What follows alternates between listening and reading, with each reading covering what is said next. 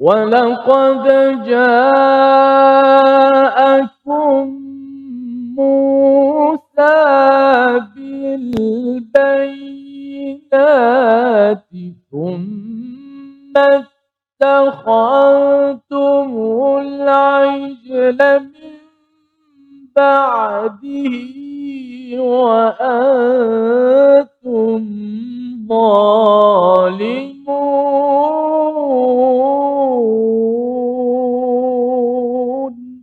صدق الله. واجعله لنا هجتين.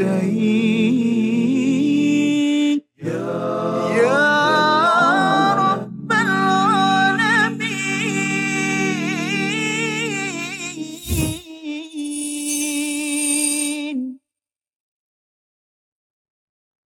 Assalamualaikum warahmatullahi wabarakatuh. Alhamdulillah wassalatu wassalamu ala Rasulillah wa ala alihi wa man wala syada la ilaha illallah syada Muhammadan abduhu wa rasuluh. Allahumma salli ala sayidina Muhammad wa ala alihi wa sahbihi ajma'in. Amma ba'du. Apa khabar tuan-tuan yang dirahmati Allah sekalian? Kita bertemu dalam My Quran Time, Quran, Salat, Infaq pada hari ini untuk kita meneruskan halaman yang ke-14. Dua ayat yang terakhir pada halaman ini dan hari ini insya-Allah kita terus terus dan membaca bersama dipimpin Al-Fadil Ustaz Tirmizi Ali. Khabar Ustaz?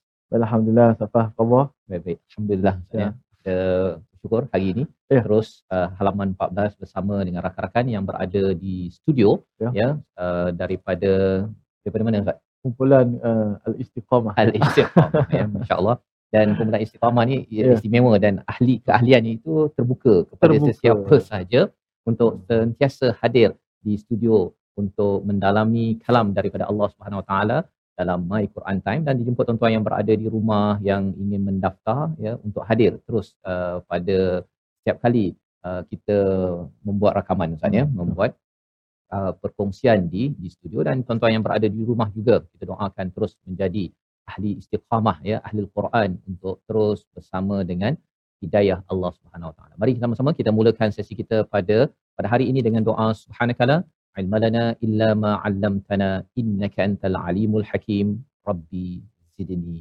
ilma. Moga-moga Allah menambahkan keberkatan kebaikan dengan ilmu yang kita peroleh pada hari ini bukan sekadar bukan sekadar menambah ilmu tetapi menambah kedekatan kita kepada Allah Subhanahu Wa Taala. Kita saksikan apakah ringkasan sinopsis bagi dua ayat yang kita akan dalami pada hari ini.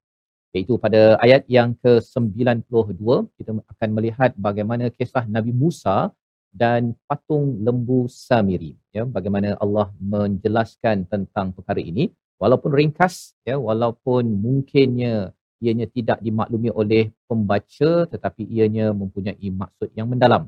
Dan kemudian kita akan melihat pada ayat yang ke-93 Bani Israel ingkar dengan perintah Allah Subhanahu Wa Taala walaupun telah membuat perjanjian yang berat iaitu istilahnya mithaq yang telah pun kita belajar sebelum ini tetapi diulang berkali-kali agar ia menjadi panduan kepada kepada orang-orang Bani Israel sekaligus kepada kepada kita semua. Mari sama-sama kita mulakan dahulu membaca mendapatkan ganjaran pahala daripada Allah Subhanahu Wa Taala dalam sesi ini ayat 92 dan 93 dipimpin Al-Fadhil Ustaz.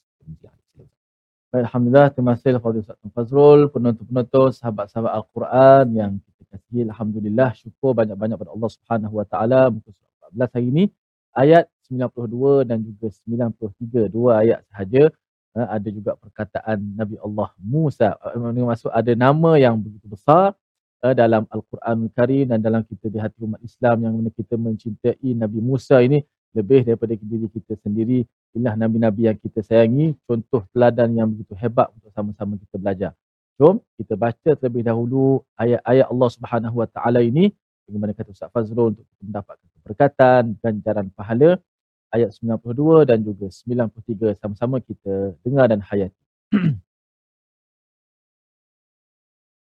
أعوذ بالله من الشيطان الرجيم بسم الله الرحمن الرحيم.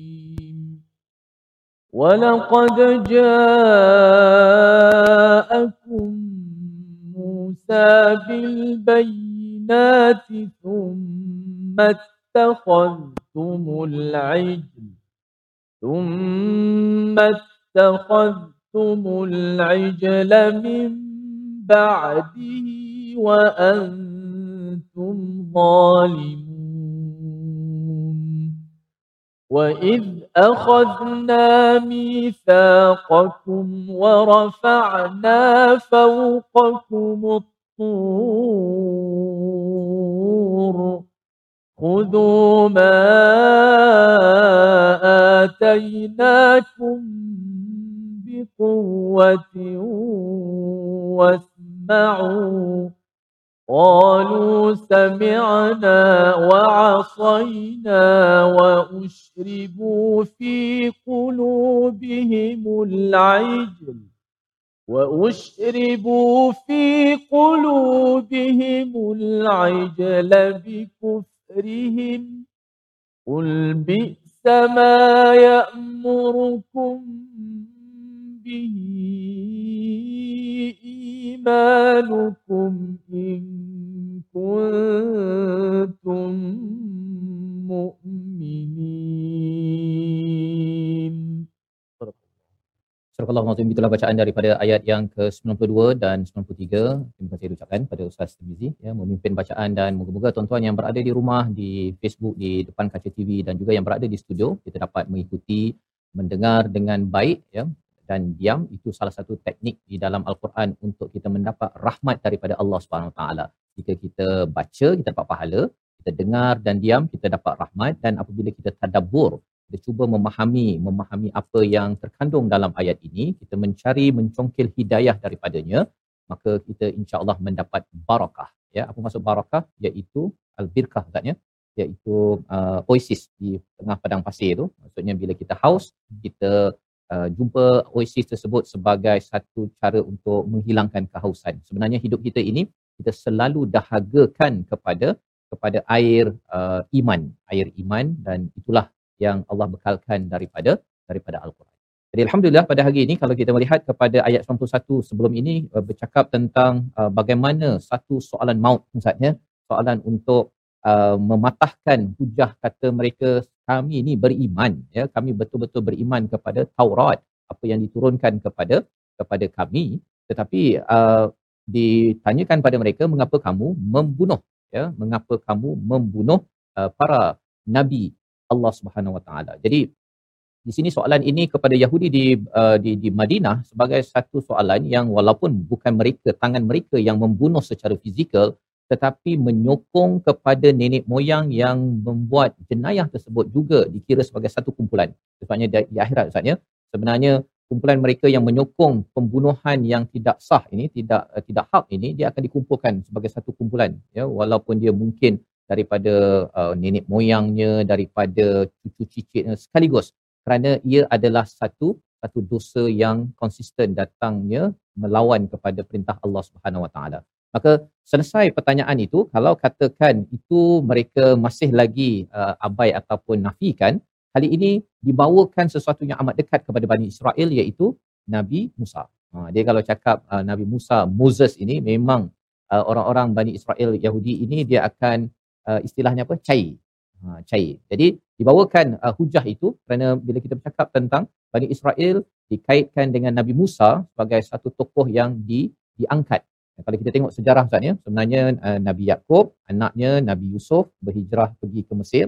Lepas uh, Nabi Yusuf tu naik, uh, mulialah ya, mulia di Mesir itu. 400 tahun selepas itu Bani Israel ini dihina ya oleh oleh Firaun kerana perangai mereka apa sebagainya, datanglah Nabi Musa. Jadi gap di antara apa jarak di antara Nabi Yusuf dan Nabi Musa itu ialah sekitar 400 400 tahun. Itu yang dibanggakan oleh oleh uh, orang-orang Yahudi.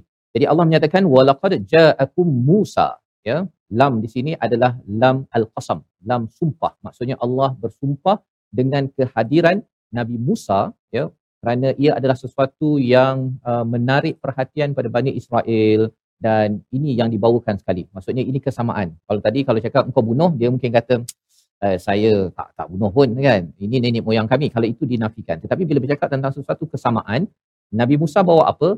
Bil bayinat. Apa maksud bayinat? Bukti-bukti mukjizat. Ya, ada sembilan, sekitar sembilan. Ya, kalau kita bercakap tentang belah laut dengan tongkat yang tangan menjadi putih, uh, ada belalang macam-macam. Ya, kalau kita bermula daripada muka surat 1 sampai muka surat 14 kita tak tahu detail ya butirannya tetapi bagi orang Yahudi mereka tahu kerana ini adalah sejarah mereka ya dan pelajaran untuk kita apa pelajarannya ialah kita terus beriman oh ada mukjizat datang daripada Allah untuk Nabi Musa sebagaimana kita percaya uh, al-Quran ini mukjizat kepada Nabi Muhammad sallallahu alaihi wasallam. Ya kita mungkin tak tahu detail. Tetapi kalau kita merujuk kepada 32 tempat berkaitan dengan Nabi Musa sebenarnya tak ada surah Musa tetapi kisah tentang Nabi Musa ini ada dalam 32 surah yang berbeza. 32 surah yang berbeza. Jadi bila kita cantumkan semua kita akan nampak bahawa bayinat itu adalah merujuk kepada sembilan mukjizat yang datang kepada Nabi Musa. Ada yang kata bahawa ia merujuk kepada Taurat. Taurat ni lain Ustaz ya? Dia kalau zaman uh, Nabi Muhammad ni Quran ini dia adalah mukjizat sekaligus ia adalah alkitab ya? Kalau zaman dahulu Taurat itu alkitab. Dia bukan mukjizat. Dia mukjizat ini yang yang pelik-pelik itulah tongkat jadi ular dan sebagainya. Jadi sebabnya bila kita baca kitab ini ia sepatutnya kalau orang dulu tengok ular apa tongkat jadi ular tu wah kagum sangat sebenarnya bila tengok kepada mukjizat al-Quran ini bagi yang mengkaji ilmu akan tahu wah sepatutnya saya mesti kagum lebih kagum lagi daripada orang yang kaget terkejut melihat tongkat menjadi ular. Pasal ia bergabung. Kitab dan mukjizat bergabung pada pada al-Quran ini sendiri. Jadi Allah membawakan perkara ini. Apakah yang berlaku? Mukjizat mukjizat mukjizat kebesaran Allah hadir. Tetapi rupa-rupanya bagaimana respon Bani Israel kita berehat sebentar kembali semula selepas ini untuk mengetahui bagaimana mereka respon kepada segala kebesaran daripada Allah Subhanahu Wa Taala. Quran time, Quran salat. واجعله لنا هجتين يا يا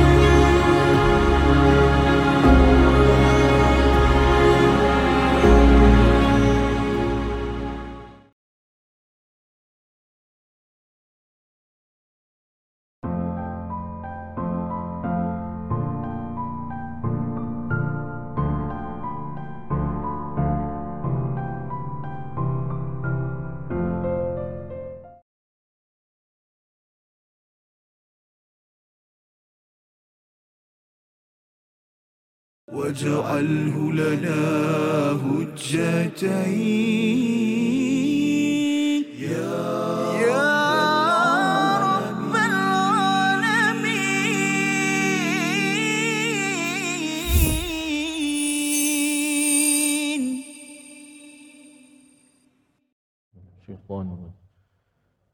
بسم الله الرحمن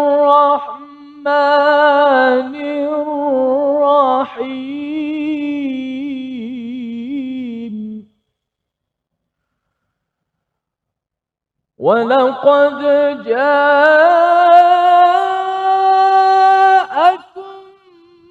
موسى بالبينات ثم اتخذتم العجل من بعده وأنتم ظالمون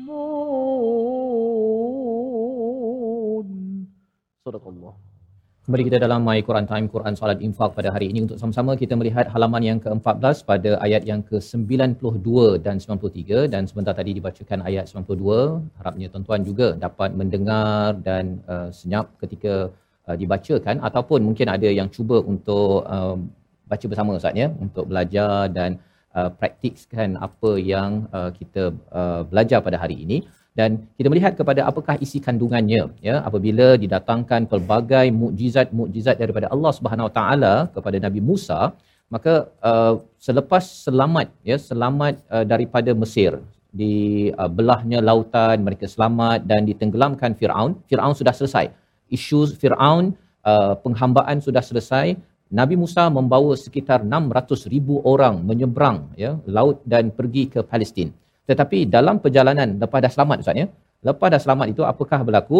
Thummat thummat takhadhumul ajla min ba'di ya iaitu mereka mengambil mereka mengambil uh, patung anak lembu sebagai sembahan ya setelah setelah pemergiannya. Apa maksud setelah pemergiannya? Selepas Nabi Musa uh, dah uh, berada dah selamat itu uh, Nabi Musa bertemu dengan Allah SWT sekitar 40 hari dan pada waktu itulah ya ada satu orang ketua lah ketua yang nakal ya yang bukan sekadar nakal ini memang memang jahat untuk membawakan ideologi syirik kepada pengikut-pengikut Bani Israel pada pada waktu ini. Jadi Allah membawakan perkara ini orang-orang Yahudi tahu tentang sejarah ini secara amat terperinci tetapi Allah bawakan secara ringkas di sini untuk mengingatkan kepada Yahudi pada zaman Nabi untuk untuk mengingat balik kepada macam mana boleh jadi begini wa antum zalimun dan kamu ini memang zalim ya memang zalim. Jadi ini adalah perkataan daripada Allah Subhanahu Wa Taala.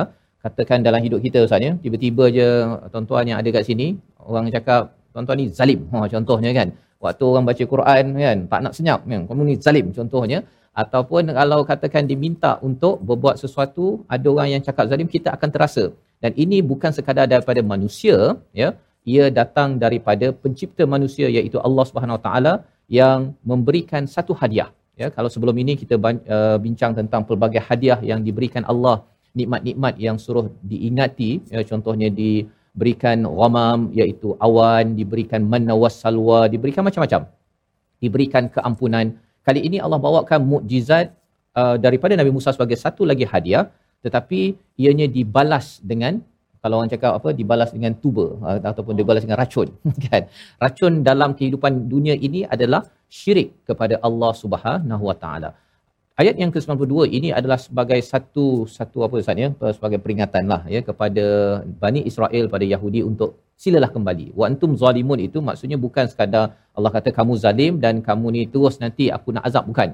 Ia sebagai satu apa kalau katakan mak ke ayah ke bos ke kalau dah rasa dah tak tahan sangat uh, dia bagi sekali lah kan? Bagi sekali itu bukannya nak azab dan terus uh, selama-lamanya tetapi untuk kembali balik bertaubat kepada Allah Subhanahu Wa Taala. Dan harapnya kita apabila mendapat mukjizat yang bernama al-Quran ini kita adalah orang yang tidak sanggup untuk ittakhadtumul ajal ya tidak mengambil uh, anak lembu. Kalau kita perasan uh, kita sudah mengikuti peristiwa ataupun uh, apa kisah al-baqarah uh, lembu betina.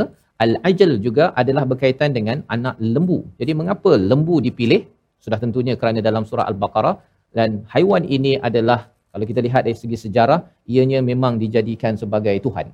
Ya? Uh, macam mana banyak-banyak haiwan banyak ada gajah ada apa sebagainya tapi uh, konsisten sepanjang sejarah sampai sekarang orang ada orang agama yang memilih lembu. Kan sampai tahi lembu ni pun diletakkan di atas di atas muka. Kan? Dia rasakan bahawa ianya sebagai satu uh, satu yang yang suci dan sebagainya. Jadi ini konsisten dan ianya akan terus berlaku sebagai peringatan kepada kita. Jangan sampai mungkin kita tak ambil lembu uh, najis lembu tetapi ia lambang kepada berhala dalam hidup kita yang kita mesti jauhkan apabila kita makin mendekati kepada al-bayyinat. Dan seterusnya Allah mengingatkan kepada kepada Bani Israel pada ayat yang ke-93 satu lagi peringatan demi peringatan mari sama-sama kita baca ayat 93 bersama Al-Fadil Ustaz Tirmizi Baik, Alhamdulillah. Kita fokus pada ayat yang 93. Uh, ada empat baris ayatnya. Kita baca muratal saja. Um, A'udzubillahiminasyaitanirrajim. Bismillahirrahmanirrahim. وإذ أخذنا ميثاقكم ورفعنا فوقكم الطور خذوا ما آتيناكم خذوا ما آتيناكم بقوة واسمعوا. قالوا سمعنا وعصينا وأشربوا في قلوبهم العجل بكفرهم. قل بئس ما يأمركم به إيمانكم إن كنتم مؤمنين صدق الله Surah Al-Azim itulah bacaan daripada ayat yang ke-93 dan kita melihat bagaimana uh, penghujahan Allah bawakan Ustaz ya. Ayat 91 itu bercakap tentang kamu bunuh ya. Kalau katakan okey tak apalah kalau kamu uh, tidak setuju ataupun masih lagi nak menafikan, mari kita berbincang tentang nabi yang kamu cintai sangat itu iaitu Nabi Musa, kamu masih lagi buat perangai. Kalau kamu tak nak bincang lagi pasal kisah uh, nabi yang kamu cintai, mari kita bincang pula pasal pasal perjanjian kamu ya ataupun Taurat yang kamu kata kamu beriman betul-betul dalam ayat yang ke-91. Nu'minu bima unzila alaina. Ya mari kita bincang. Ha, jadi Allah mengingatkan dengan perkataan apa? Wa id akhadna mitsaqakum iaitu dan ketika kami mengambil perjanjian daripada daripada kamu wa rafa'na fawqakum tur dan kami mengangkat ke atas kamu atur kita sebenarnya sudah pun melihat ayat ini Ustaz ya. Tapi Allah ulang balik ya. Mengapa perlu ulang? Kerana kadang-kadang memang manusia Ustaz ya nama pun manusia mudah lupa. Apatah lagi kalau orang yang uh, degil perlu diulang beberapa kali. Dan inilah pelajaran yang kita boleh ambil kita kena ulang dan ulang untuk memasukkan nilai itu ke dalam diri kita. Tetapi ayat di dalam al-Quran ini tidak pernah sama Ustaz ya. Walaupun nampak macam uh, contoh yang memang sebiji sama fabi ayyi ala rabbikum tukadziban contohnya dalam surah ar-rahman. Tetapi ianya mempunyai maksud konteks yang berbeza bergantung kepada ianya berada di ayat mana apa ayat sebelum dan ayat selepasnya ini kaedah bagaimana kita tadabbur bukan sekadar tengok satu ayat tapi kita melihat konteksnya Maka dalam ayat ini Allah menyatakan kalau bercakap tentang Nabi kata kamu ikut Nabi sebenarnya engkau pun buat perangai. Berkaitan dengan kami memegang kepada kitab sebenarnya Allah menyatakan kami sudah pun suruh khudhu ma atainakum biquwwatin wasma'u. Pegang kuat-kuat dan dengar apa yang disampaikan daripada daripada perjanjian tersebut. Yang telah pun kita belajar perjanjian itu dalam uh, ayat 83 84 sebelum ini. Jadi bila bercakap tentang uh, pegang kuat-kuat ini, nak ceritanya walaupun tak popular kena pegang Ustaz ya. Uh, walaupun tak popular, tak dapat balasan di dunia, walaupun mungkin kalau katakan menyebabkan uh, perlu beriman kepada kepada nabi yang bukan daripada kaum kamu kena pegang kuat-kuat. Ini pelajaran untuk kita juga. Apabila kita bersama dengan Al-Quran ini walaupun mungkin membuat keputusan yang tidak popular kadang-kadang orang kata apalah kan? Baca Quran uh, siang malam. Sepatutnya kita bacalah buku. Ha sekian sekian sekian contohnya kan? Kita nak majukan ekonomi bukannya nak kembali 1400 tahun yang lepas. Kita mengambil pelajaran daripada ayat ini ialah khudhu ma atainakum biquwwatin wasma'u. Ya kita perlu mengambilnya dengan kuah dengan sepenuh kekuatan gunakan segala kuasa yang kita ada kemahiran yang kita ada untuk mempelajari untuk mengamalkan isi kandungannya. Dan wasma'u apa maksud wasma'u? Dengar ustaz ya? Ha, dengar ya? Macam tuan-tuan yang mendengar pada hari ini. Sebenarnya ini adalah aktiviti yang akan menguatkan lagi hati kita untuk berpegang dan beriman kepada Allah Subhanahu taala. Tidak seperti Bani Israel yang menyatakan kami beriman dengan apa yang diturunkan kepada kami tapi sebenarnya dia tak dengar pun ya. Sebabnya mereka respon selepas itu. Respon ini yang kita akan lihat sebentar lagi. Namun kita lihat dahulu perkataan pilihan untuk sesi pada hari ini. Iaitu perkataan yang kita lihat ialah wa antum zalimun yang kita fokuskan pada perkataan zalimun kata akarnya adalah zalama yang bermaksud menzalimi menganiaya 315 kali disebut dalam al-Quran amat banyak kerana antara cabaran dalam hidup manusia adalah zalama yang bermaksud lainnya adalah gelap Ustaz ya.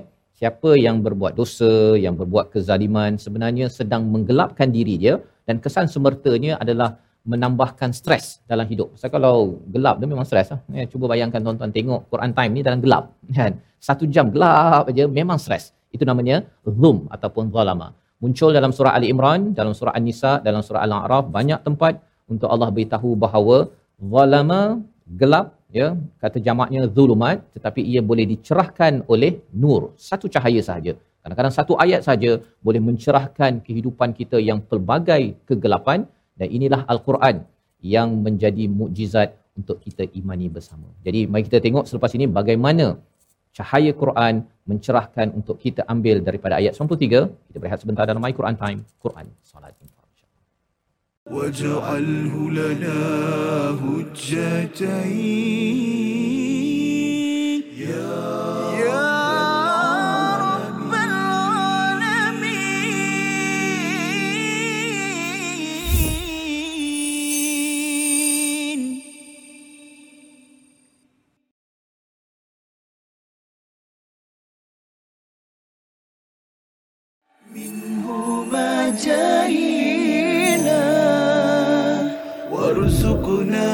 تلاوته.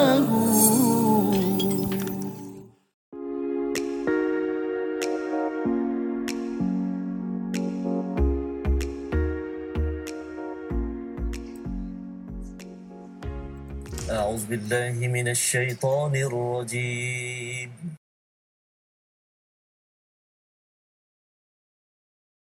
واجعله لنا هجتين.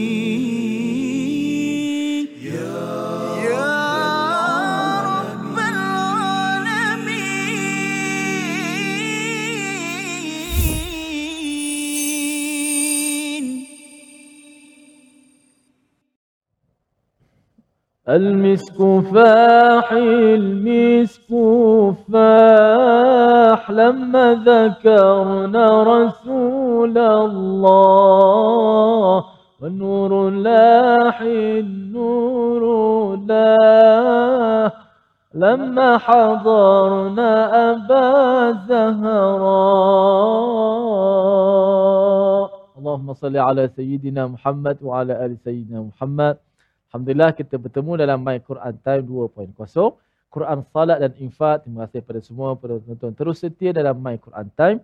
Alhamdulillah kita masuk uh, segmen seterusnya dalam kita membicarakan uh, tentang tajwid dan juga hafazan pada ayat kita fokus pada ayat 92 yang telah ditadabbur oleh Fadil Ustaz Fazul sebentar tadi walaqad ja'akum Musa bil bayyinat ثم اتخذتم العجل من بعده وانتم ظالمون. Ah, ada tiga lah keratan ya dalam ayat 92 namun kita lihat dahulu uh, paparan kita tentang uh, tajwid ulang kaji kita.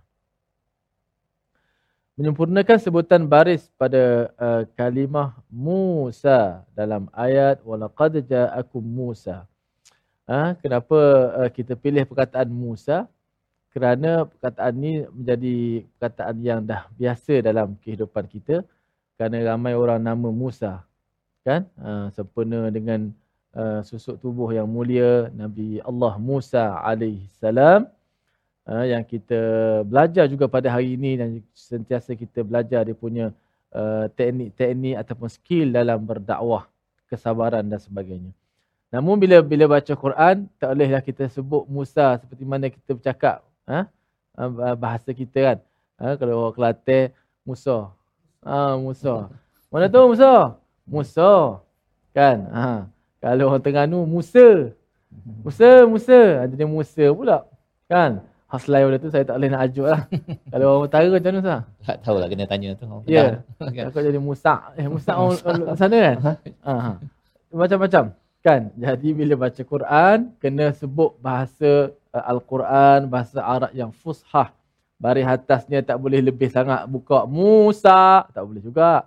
Musa, tak boleh juga. Dia baris atas orang Arab ni, dia panggil sebagai kata kata Syekh Abu Amr Ad-Dani, seorang pakar Al-Quran kiraat, dia kata, Fathul Arabi, Fathun Wasatun.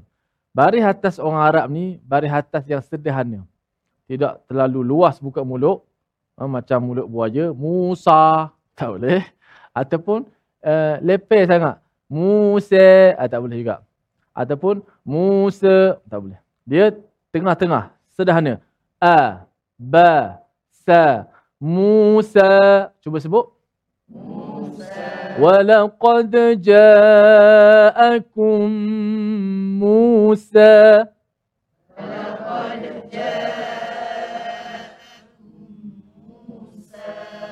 Kalau kita bercakap bahasa Melayu kadang-kadang kita panggil Musa.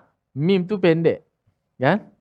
Sepatutnya ya ya Musa kalau orang Arab. Ya Musa dia katakan walaupun nak laju macam mana sebab tu dua harakat mim waw tu. Kalau dah kita dah buang satu waw makna tak jadilah.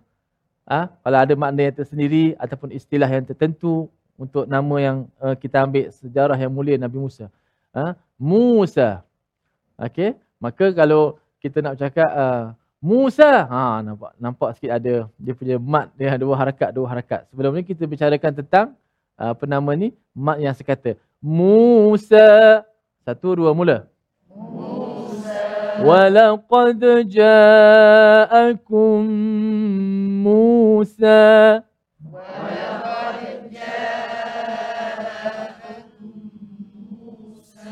Ah, Musa begitu ja. Ah. Ha, ah, jangan terlalu uh, Musa begitu eh. Okey.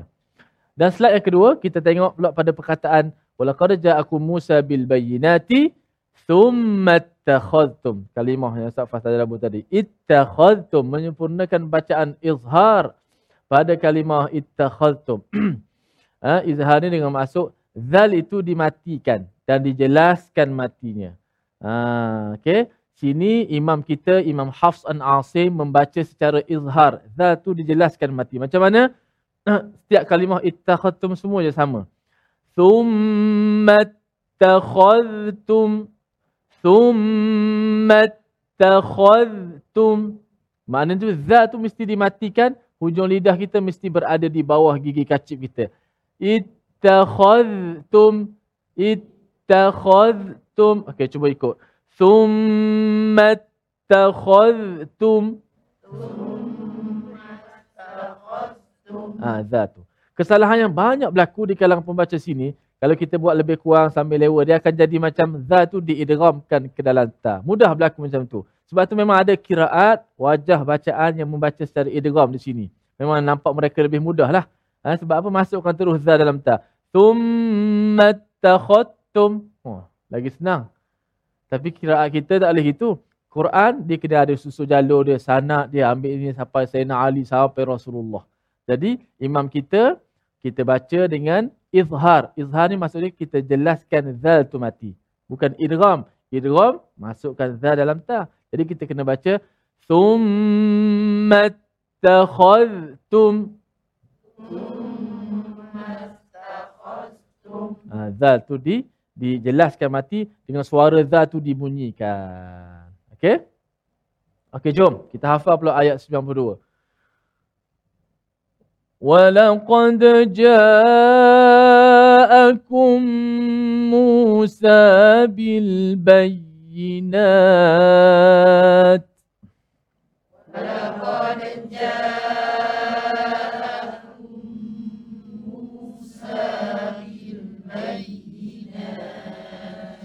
ثم اتخذتم العجل من بعده ثم اتخذتم العجل من بعده وأنتم ظالمون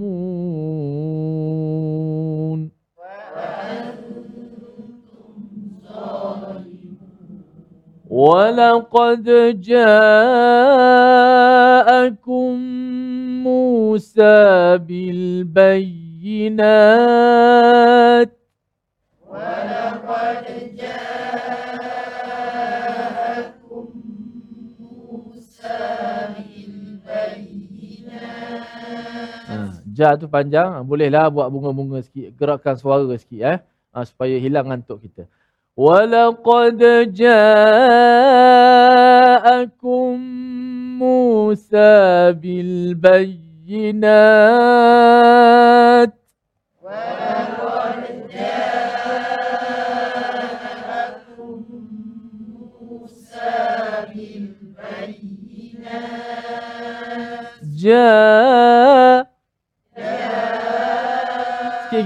جاء sikit lagi. Ja ولقد جاءكم موسى بالبينات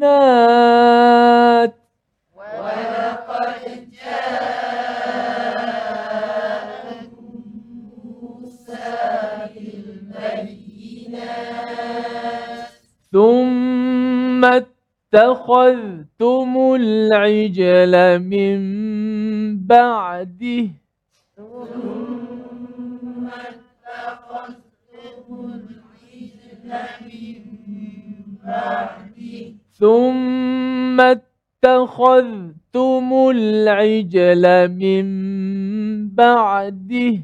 ثم اتخذتم العجل من بعده وأنتم ظالمون.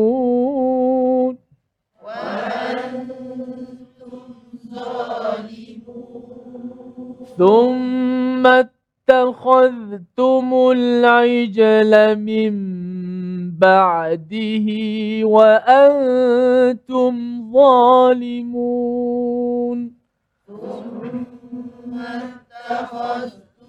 العجل من بعده وأنتم ظالمون ولقد جاءكم موسى بالبينات.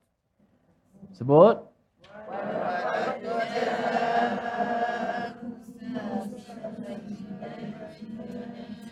ولقد جاءكم ha, sebagaimana kita selalu dengar dalam Quran walaqad ja'akum Musa. Ha, telah datang kepada kamu Musa bil bayinat dengan keterangan dan sebagainya mukjizat bayinat kan? Thumma takhadtumul ijla min ba'dihi wa antum zalimun. Baik kita mula menghafal. Tiga potongan ayat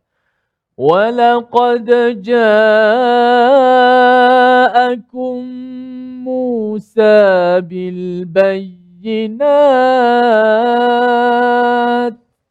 ولقد جاء موسى بالبينات ثم اتخذتم العجل من بعده. ثم اتخذتم العجل من بعده بعدي وأنتم ظالمون وأنتم ظالمون Okay tanpa mushaf kita baca walaqad ja'akum Musa bil bayyinat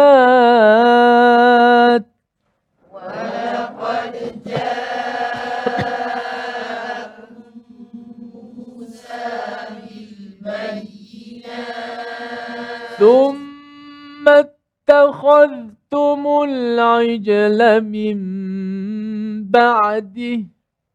ثم اتخذتم العجل من بعده وأنتم ظالمون.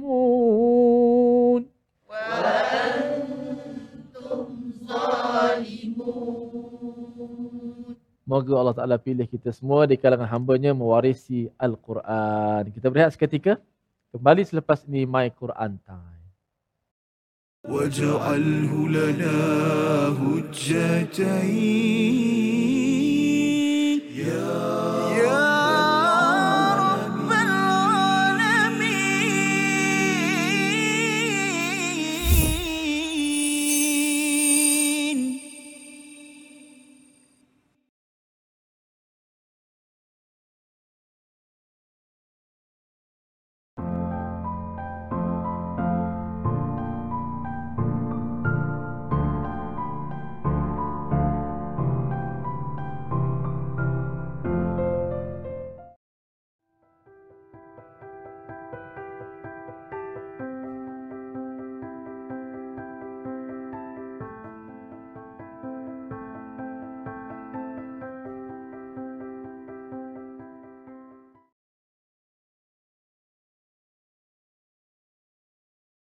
واجعله لنا هجتين.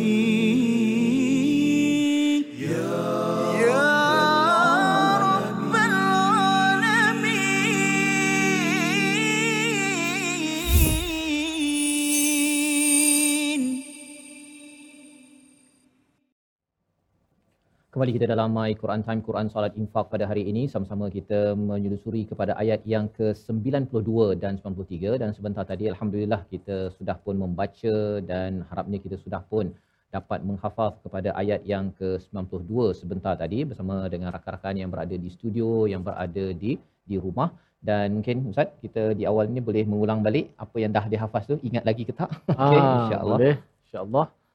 Uh, terus bacakan ataupun saya baca dulu? Saya baca dulu. Okey. Jom kita ulang bacaan. Uh, sambil-sambil kita tasmik mendengar eh. Mhm. Okey. A'udzu minasyaitonir rajim. ولقد جاءكم موسى بالبينات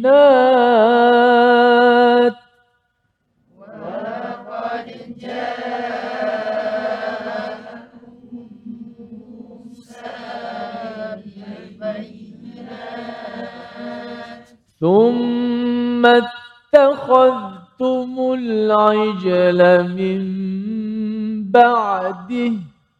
ثم اتخذتم العجل من بعده وأنتم ظالمون.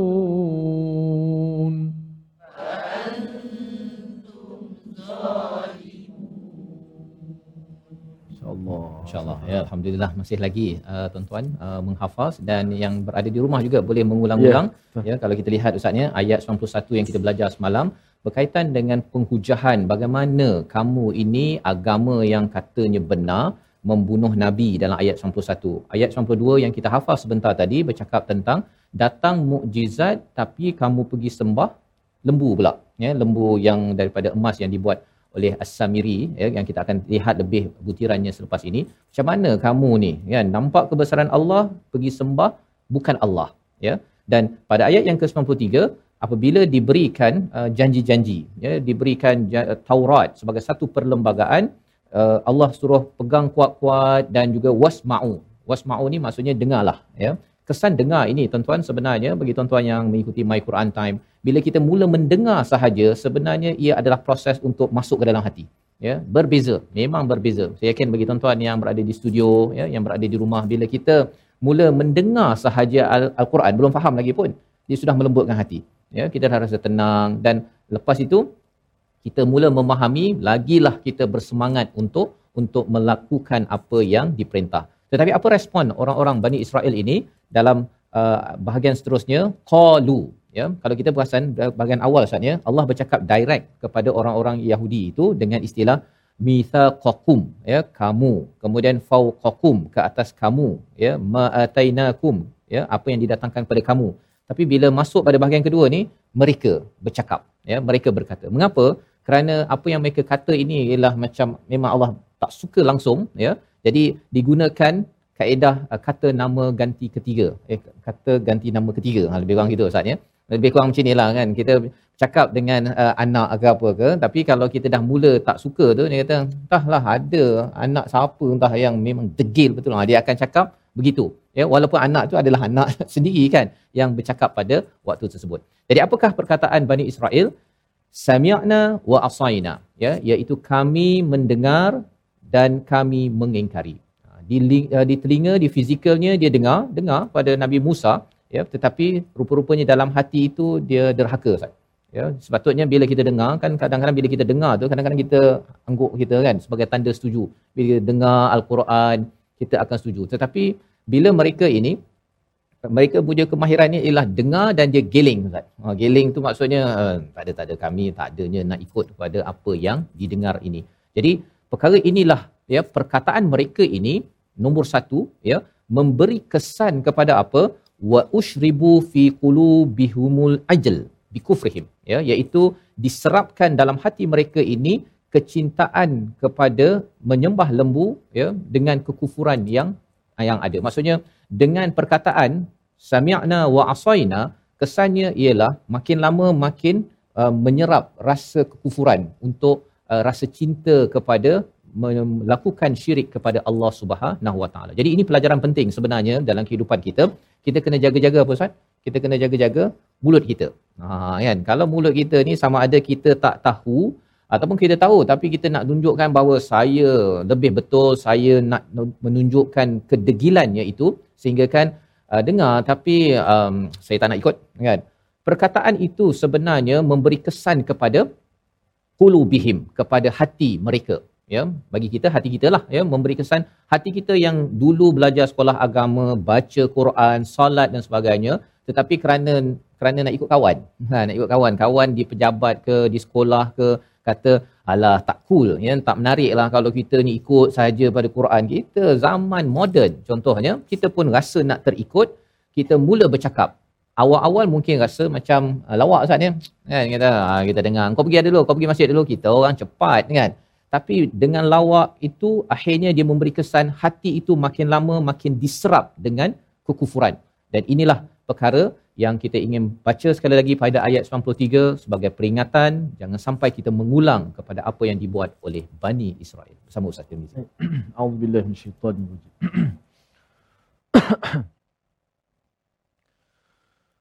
وَإِذْ أَخَذْنَا مِيثَاقَكُمْ وَرَفَعْنَا فَوْقَكُمُ الطُّورَ خُذُوا مَا آتَيْنَاكُمْ بِقُوَّةٍ وَاسْمَعُوا قالوا سمعنا وعصينا وأشربوا في قلوبهم العجل بكفرهم. قل بئس ما يأمركم به إيمانكم إن كنتم مؤمنين صدق الله Surah Allah Nazim di hujung ayat yang ke-93 Allah mengajarkan pada Nabi Muhammad kepada kita semua untuk menyatakan katakanlah bi sama ya murukum iaitu amat buruk apa yang diseru oleh iman kamu jika kamu ini benar-benar ber- beriman. Ini adalah perkataan untuk menguatkan hati kita. Dalam hidup kita, kalau katakan ada orang yang membawa ideologi iman yang songsang, kita perlu ada stand Ustaz ya, ada pendirian kata, eh teruk betul lah kau punya cara berfikir ni ataupun cara beriman itu, iaitu bila uh, suruh uh, ikut pada peraturan, kamu kata, saya, saya dengar dan saya derhaka. Kita kena kritik perkara tersebut. Ya, Allah ajarkan pada Nabi kerana apa? Kalau kita tak kritik Ustaz ya, lambat laun dia akhirnya mungkin oh, boleh terima kot. Kan? Uh, akhirnya awalnya mungkin kita rasa LGBT ni tak baik kan tapi bila kita tak kritik akhirnya mungkin okey kot zaman moden ni kita terima je lah kan kesian mereka ni kalau tidak siapa nak bagi peluang perkara-perkara tersebut akan mencairkan keimanan dan ia amat membahayakan kepada diri dan keluarga kita membawa pada resolusi kita pada hari ini kita sama-sama saksikan iaitu yang pertama ialah kita ingat segala nikmat agar bertambah rasa syukur kepada Allah Subhanahu Wa Taala. Itu yang kita belajar daripada ayat yang ke-92, bukannya makin bersikap zalim kepada Allah Subhanahu Wa Taala. Yang pertama.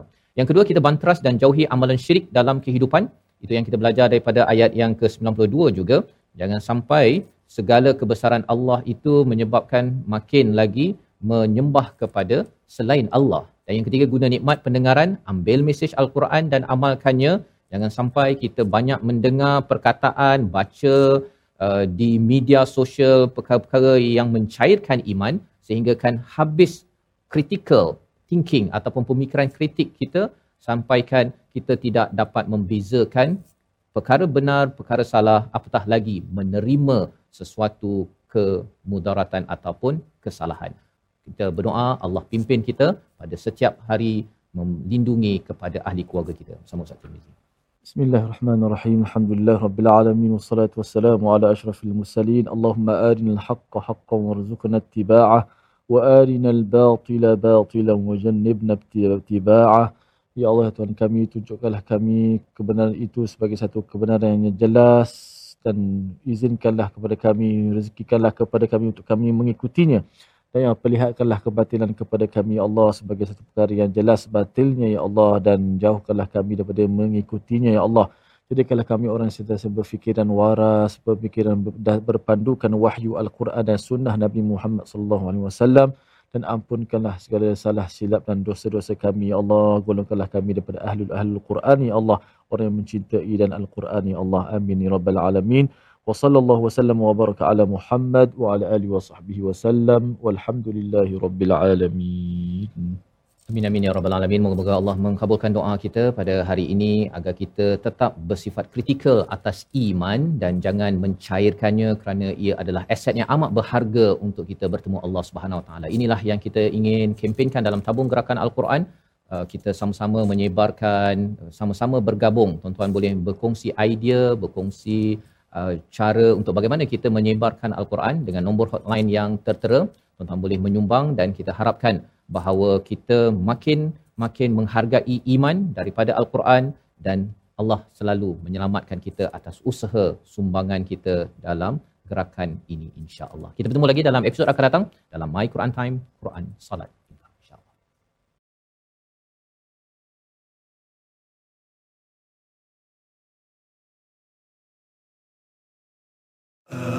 آناء الليل وأطراف النهار. واجعله لنا هجتين. يا